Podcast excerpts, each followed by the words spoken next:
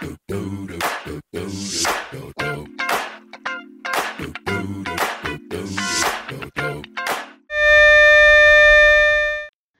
Vibers.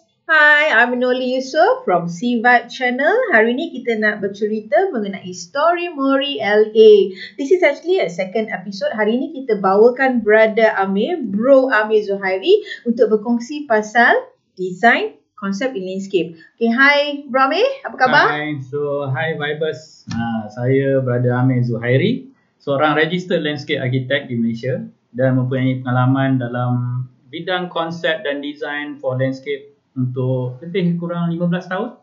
Ya, yeah, I think um, kita bawakan Bro Amir untuk berkongsi dengan kita banyak mengenai perkara apa kepentingan dan macam mana kita nak dapatkan design konsep yang bagus especially untuk project landscape. So Bro Amir, uh, discuss dengan kita ataupun explain apa sebenarnya tujuan dan uh, kepentingannya design konsep dalam sesuatu projek.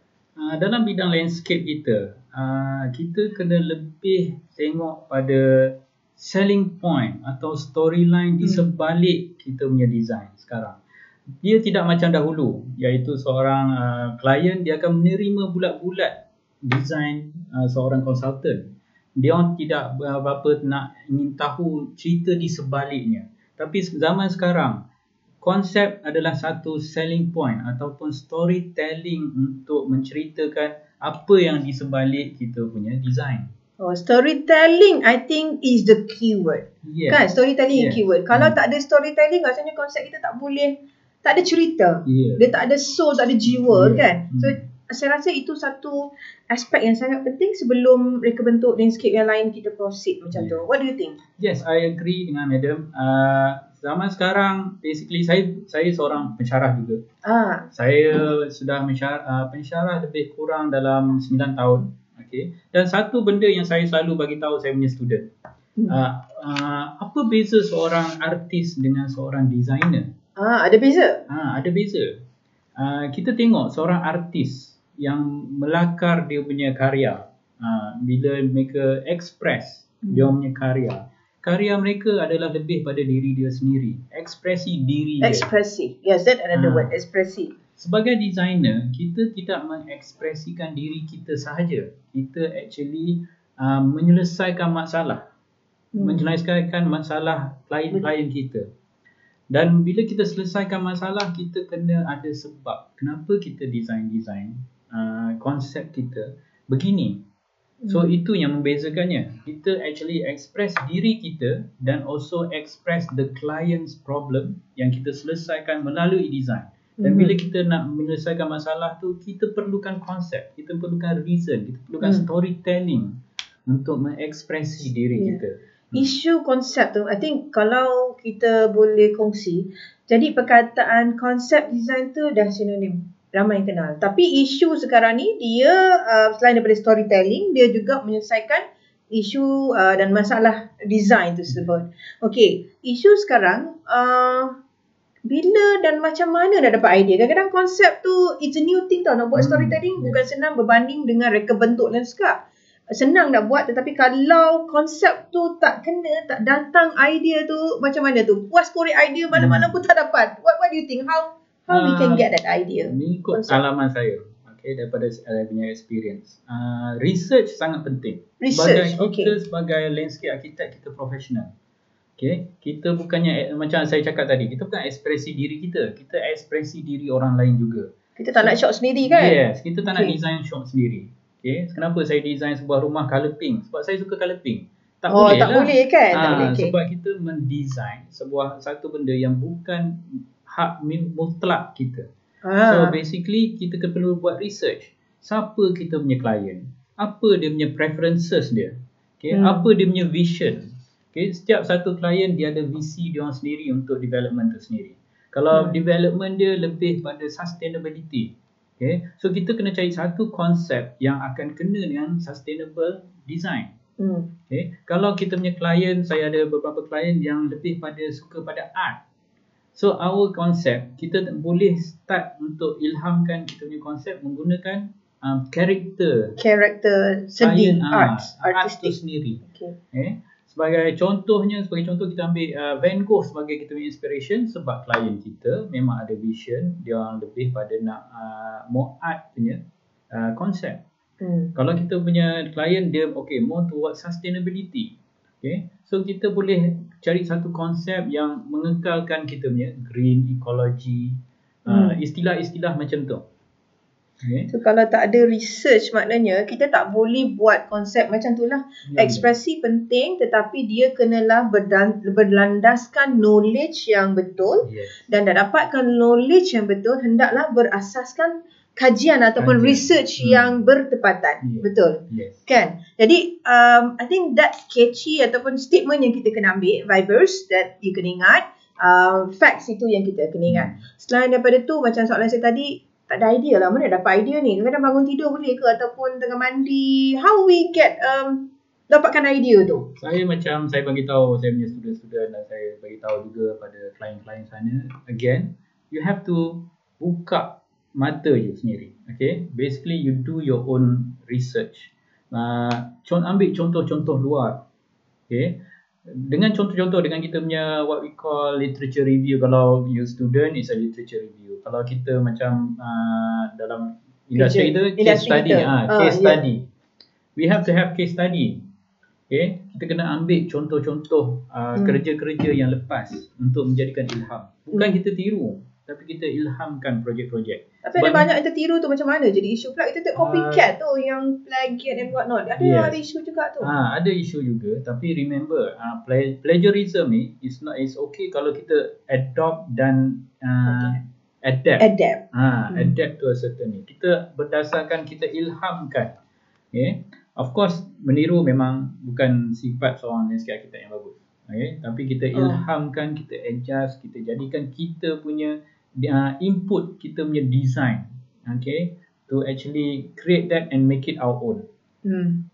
To okay, that's a good point eh untuk kita highlight. Satu lagi kalau proses. Kan katakan uh, design proses bermula dengan konsep. Yeah. Dan kita buat in order to dapatkan idea, kita ada research related topik yang uh, yang berkenaan lah. Okay, how about proses dia? Dia datang kendian, boleh tak masa design dulu ataupun lepas design, you dapat konsep. So, boleh uh, Bro Amir explain sedikit mengenai di mana proses tu dia letak? Di kendian, depan, belakang ataupun macam mana? Um, from my experience, uh, kadang-kadang dia ada dua. Dia kadang-kadang dia uh, konsep dengan design ni dia akan datang concurrent. Concurrent, okay. Ha. Boleh. boleh datang concurrent. Okay. Uh, tapi sebaik-baiknya konsep datang dulu Uh-huh. untuk make sure kita akan tak lari daripada kita punya vision. Vision, okay. Uh, so uh, kita ada starting vision tu, our uh, basically our concept tu, uh, dia akan control the whole vision. So takut nanti kalau you start uh, you tak start off dengan konsep, your design sebab design always evolve. Uh, Hmm. Dia akan sentiasa berubah. Okay. Cacang merebah. Ya. So kita nak pastikan dia tak jadi uh, merebah tu. Ha. Kita kena start off dengan kita punya konsep to control kita punya design. Okay. Hmm. So dia tak jadi uh, cacang merebah lah. Okay. Maknanya konsep dia very strong kita tidak boleh kata tidak. Tidak Yes. boleh dapat layout plan terus buat layout master Yes. plan ke landscape design Yes. tak boleh. kita kena ada satu inspirasi to make sure yang kita punya design tu uh, ada bermacam-macam jenis uh, apa contoh kat luar sana. Hmm. Kalau kita punya contoh kita kalau punya kita punya ko- konsep uh, colors, kalau kita punya konsep uh, ekologi, kita dah boleh nampak dah apa design tu dia akan jadi. Dia akan tak lari. So tak Yep. adalah you buat satu konsep ekologi tapi you punya design tidak melambangkan apa-apa pasal ekologi. More Ah. towards urban. Yeah. Uh, so dia akan control that. Okay. Okay. Alright. I think that's very important for us to highlight eh, yang um, konsep uh, datang awal, dia berbentuk storytelling dan dia berasaskan penyelidikan atau research yang very strong in order for us to bring the whole layout design, uh, especially landscape lah. Hmm. Ya, yeah? kalau Ya, saya betul. boleh pick that uh, three main keywords for now yang kita patut uh, ambil ingatan dan um, sebagai reference kepada vibers di sana. Okay, that's what um, sharing daripada um, Bro Amir. So ada juga soalan-soalan lain um, yang kita rasa kita nak minta uh, Bro Amir kongsi dengan kita. Hmm. Okay, uh, bila rasanya uh, Bro Amir uh, tahu yang konsep ni wajar dibentangkan? Maknanya uh, bila? Sebab proses kan, dalam Hmm. proses tu awal um, dulu konsep kepada klien ataupun um, selari dengan master plan dulu ataupun macam mana? Uh, mengikut saya punya experience juga, uh, ada dua cara. Uh, selalunya kadang-kadang uh, kita akan uh, present klien kita punya konsep dahulu Okay. without a plan untuk dapatkan uh, klien punya direction. Jadi apa apa ada dalam apa dalam konsep tu kalau tak ada master plan? Okay, selalunya kita akan start off dengan mood image. Mood image. Ah, Okay. mood image ni dia akan kita akan uh, get a basic idea what is our direction. Sebab macam kita tanya, cakap saya cakap tadi, uh, klien ni kadang-kadang dia ada preference dia sendiri, ada vision dia sendiri. Hmm. So macam mana kita nak dapatkan vision tu kalau kita tak tanya klien. Mhm. So basically uh, kadang-kadang klien ni dia just uh, bagi kita blank slate. So untuk starting off kita akan buat uh, satu uh, I would call it a pre-concept presentation. pre-concept presentation. Uh, pre-concept uh, presentation ni kita akan come out dengan uh, a mood board. Mood Ah. board. Yeah, mood board is important. Yes, a mood Yeah. board. Uh, which uh, kita akan show to client. Lepas tu tengok client punya uh, acceptance macam mana. Mhm. Ha, sebab kadang-kadang kita tak boleh baca. Kadang saya faham. Kadang-kadang klien ni kita tak boleh baca apalah dia punya preferences dia. Tapi with this pre-concept presentation, kita boleh at least dapatkan satu direction. Apa So, ada uh, dalam mood board tu? Dia dalam bentuk images, selections of images Yes, images uh, menghala tuju ke arah konsep. Yeah. Okay. Uh, so sebagai contoh kita ambil contoh sebagai uh, basic. Uh, kita nak satu uh, konsep kata green sustainability. Green sustainability. So okay. image-image ni uh, kita nak cuba promote ialah uh, image-image yang berdasarkan uh, aliran sustainability. Macam mana kita nak dapatkan Hmm. sustainability using energy, solar panel, uh, apa dalam landscape design kita Hmm. solar furniture, uh, recycling, Recycle uh, materials, resin material, green vertical yes, green vertical greens. Rainwater kadang- harvesting Yeah. dan those stuff dalam dia dalam berbentuk image image. Image. So image tu kita nak cari dekat mana image image ni? Uh, of course, internet is very powerful tool. Okay. Uh, saya kata banyak contoh-contoh dalam internet. Mhm. Okay, uh, you buka boleh buka Pinterest, boleh buka Google Image. Dalam tu dia soalnya ialah pemilihan image tu Pemilihan kena image. hati-hati. Kena hati dia Ah. kena selari dengan Apa- konsep yang kita nak bawa dan kita komposkan semua tu sebagai pre-concept stage. Yeah. Um, kita present kepada klien, dapatkan idea or design directions Yeah. dan baru kita mula kepada konsep yang lebih tara. yeah. That is where storytelling come in. Yes. Kan? Kemudian barulah kita proceed ke landscape master plan dan how daripada uh, storytelling dan mood boards of images dibawa dalam reka bentuk. Yeah, Yeah, itu pun saya rasa daripada konsep, ideas yang kita tengok mood board lain nak masuk dalam design pun kadang-kadang kita fail kat situ. Yeah. Dia cakap ada tapi dalam layout tak nampak. Ya, Ah itu pun saya rasa um, satu challenge juga betul bro. Ya, uh, saya uh, saya setuju. Okay. Uh, kadang-kadang uh, konsep dengan master plan ni seolah-olah dua benda berbeza. Uh, padahal kita sebenarnya master plan kita adalah berdasarkan konsep. Bukannya konsep kita berdasarkan uh, Master master, plan. plan. Oh, Ah, okay. Kalau kita buat macam tu dia akan problem sangat sikit sebab nanti kita akan miss out a few things. Mhm. Ah, tapi when the concept comes first, ah, itulah yang akan control kita masa, ah, punya master plan. I The see. process tu uh, from the concept kita akan list down apa yang kita nak boleh achieve Mhm. from this concept. Apa yang kita boleh Okay. letak dalam landscape design untuk achieve this concept. Ah, itu yang menjadi checklist dia. ah. Ah, so it, it will uh, it will tick out all the master plan punya tu. So our element dengan kita punya konsep dia akan tally. Okay. Ah, dia jadi problem sikit bila kita come out dengan design dulu. Ah, baru kita datang dengan konsep, kita kena fit pula konsep kita dengan design. So Hmm. takut ada ada missing sikit kat situ. Okay. Ah. Um, since um, uh, kita discuss on concept, sekarang ni kita cerita pasal pandemic COVID. Hmm. Rasa konsep landscape kita ni kena mengambil kira pandemic punya situasi macam mana reka bentuk apa pandangan uh, Bro Amir personally. Uh, personally uh, for the pandemic okay menjadi satu isu zaman sekarang macam mana kita nak design for a pandemic Uh, kira macam new norm design lah Yes, ni kalau biasa kita ya. It's a Uh. new norm design. Uh, but remember that design always evolve. Oh, yes, always evolve. Design always evolve. Ya, Vibers, design always evolve. Ah, tu kita kena ambil that words lah. Hmm. Ya. Sebab design dia tak boleh stagnant. Uh, dia memang Okay. okay. sentiasa akan ada uh, new norm, new technology, Hmm. new apa trend New trends. uh, will come out. So sama dengan pendapat saya sama dengan pandemik ni. Oh. Uh, I believe that this pandemic will not last forever. Okay. Hmm. But uh, we must cater to what is actually uh, happening during this time. Uh, Apa Hmm. yang berlaku ni kita kena kena kena take into consideration. Untuk Kita jangan ah, untuk jangan kita jangan ketepikan. Okay. So kita tak tahu pandemik seterusnya akan berlaku Hmm. bila.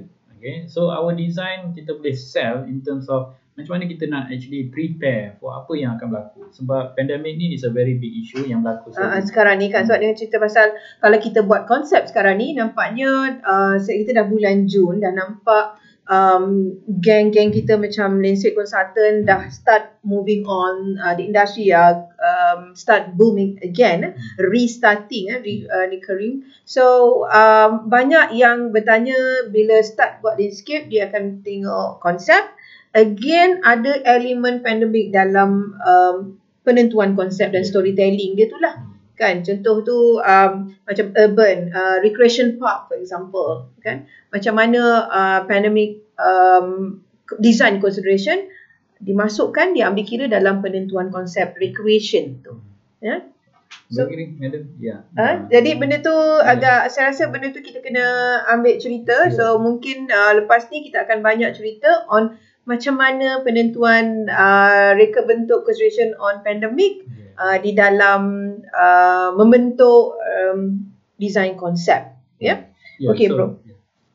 Okay, uh, nak tanya ni lebih sikit uh, kepada your preference. Sebenarnya kalau since uh, bro dah banyak involved eh, more than 10 or 11, 15 years Hmm. on concept and as landscape architect. So banyak rata-ratanya uh, konsep apa yang bro agak-agak uh, sinonim kalau ni ah ni bro Amir punya um, Konsep. uh, konsep preference lah. Konsep apa biasanya you pakai? Um, okay, saya dalam saya punya 15 years experience tak adalah saya kata konsep tu berulang-ulang because uh, ingat uh, macam saya cakap tadi uh, klien ni macam-macam. Okay. Uh, preference dia macam-macam. Saya ada klien yang suka art. Saya ada klien yang suka more sustainable. So kita tak boleh pakai konsep yang sama. Ha, kita kena adapt. Kita kena adapt mengikut uh, klien tu punya preference. Mm-hmm. Kadang-kadang klien ni pun dia ada klien yang saya ada pun dia lebih pada diri dia sendiri. Mhm. Ha to actually acknowledge him. Ha dia nak ni. So Ah. konsep kita kena acknowledge diri dia. Ha so tu sebab saya kata uh, saya tak ada preference untuk untuk satu jenis konsep. Saya kena adapt dengan each and every jenis project dan Hmm. also jenis klien. Tapi uh, rata-rata paling banyak you involve dalam konsep bentuk apa? Saya boleh katakan uh, tak uh, saya lebih pada rasa majority klien saya dia lebih suka pada yang more of uh, art punya style. Art style. uh, okay. art style. Kalau saya punya pengalaman, uh, beberapa projek saya uh, dia lebih pada apa dia dia more towards colours. Hmm. Uh, they are open untuk sculpture, Sculptures, uh, ya. sculptures. Dia nak promote art. Ada beberapa klien Mhm. yang rasa diri dia orang dia orang boleh promote a lot of art punya Mhm. apa uh, local art. Local arts, ya. Ah, Ha. local arts. So- okay. Ah, so saya rasa uh, quite a number of uh, client yang saya boleh ingat yang they are open to all these more artistic punya Mhm. concepts. Okay. Ah. So kalau you personally agak-agak kalau dibagi tanah kosong aja, what what do you like to uh, push on the concept and the storytelling personally? Uh, I would personally go for more. I, I really enjoy designing kalau jenis jadi modern sikit. oh, Ah, modern. Okay. Enjoy ah, on modern. clean, Clean ah, slate. Yes, ah, modern. grass, ah, levels, ah, more of a curvy linear. Curvy Ah, because Dia macam curvy- apa? yeah. Minimalism. Yeah, Benda minimalism. macam tu. Ya, okay. Uh, because um, uh, from my experience kalau sebagai even as a lecturer kita tengok uh, benda-benda curvy wavy ni dia very dynamic. Ha, Hmm. kita punya mata dia akan cepat tangkap. Ha, that that's yeah, that's my preference in Preference terms of lah. uh, in Ha. terms of design. So kita boleh create a lot of concept about the wave, Mhm. kita boleh apa spiral, Spiral, Ah, wave, kan? uh, even Ah. uh, the flow, the uh, macam-macam angin, uh, the sky. So uh, I'm I'm more because um, there's a saying that God does not create things in straight line. Oh yeah, ah, that is how it started Yes, off from. Okay, yes. that's so that quoted. everything is dynamic. Ah, Dynamic, yes. Okay. So, uh, nampaknya Bro Amir punya minat dalam bentuk, itulah dia, dia um, curvilinear, dynamic, you know. There's a lot more um, konsep yang ada tapi I think that's his preference. I think Yeah. based on individu, Yeah. dia ada masing-masing kan. Yeah, masing-masing Macam ada. uh, macam Yeah. saya dulu, saya suka penciptaan like modern. Hmm. But I love to put in sustainable element Yeah. dalam modern kan sustainable um, element and modern bila dia jive in bagi saya is satu kepuasan and it's both parties. Hmm. Maknanya uh, landscape architecture, nature as well as design uh, modern and and pattern macam tu dia dia dia merge. Uh, saya rasa itu penting. Alright. So um, saya rasa uh, most of the ni kita dah dah cerita uh, konsep okay preference okay dan uh, uh, last saya nak um, tanya dengan Bro Amir uh, kepentingan konsep ni untuk students yang belum keluar tapi um, adakah um, dia boleh jadi selling point for them to uh, bila dia keluar nanti nak interviews dan kepada consultant-consultant lain um, is that a, a very strong point for them to sell themselves? Uh, yes, I would believe so. Saya rasa uh, cara student actually because they have all the research uh, tools. Uh, dengan student-student saya dah ber, uh, beberapa kali cakap you have all the tools in the world untuk untuk dapatkan Mhm. konsep. Mm. Sebenarnya dia tak boleh uh, saya cakap saya punya student janganlah mengharapkan uh, duduk diam uh, doa banyak-banyak untuk dapat ilham. It does Ah. not happen like that. You have to do your own research. Mhm. Uh, tengok image-image kat luar sana, uh, tengok projek-projek kat luar sana. Semuanya at your fingertips. Mm-hmm. Okay, is how you bring that uh, and to actually sell. Okay, Mhm. uh, pendapat saya kalau siapa-siapa yang uh, yang memang betul-betul passionate about concept, Konsep. design Yeah, dan uh, dia akan more passionate to design and also to sell themselves. I see. Itu membezakan saya dengan uh, apa uh, landscape uh, membezakan seorang landscape architect dengan seorang landscape architect yang berjaya. Landscape architect yang berjaya they can always you can always feel the passion bila dia bercakap pasal konsep.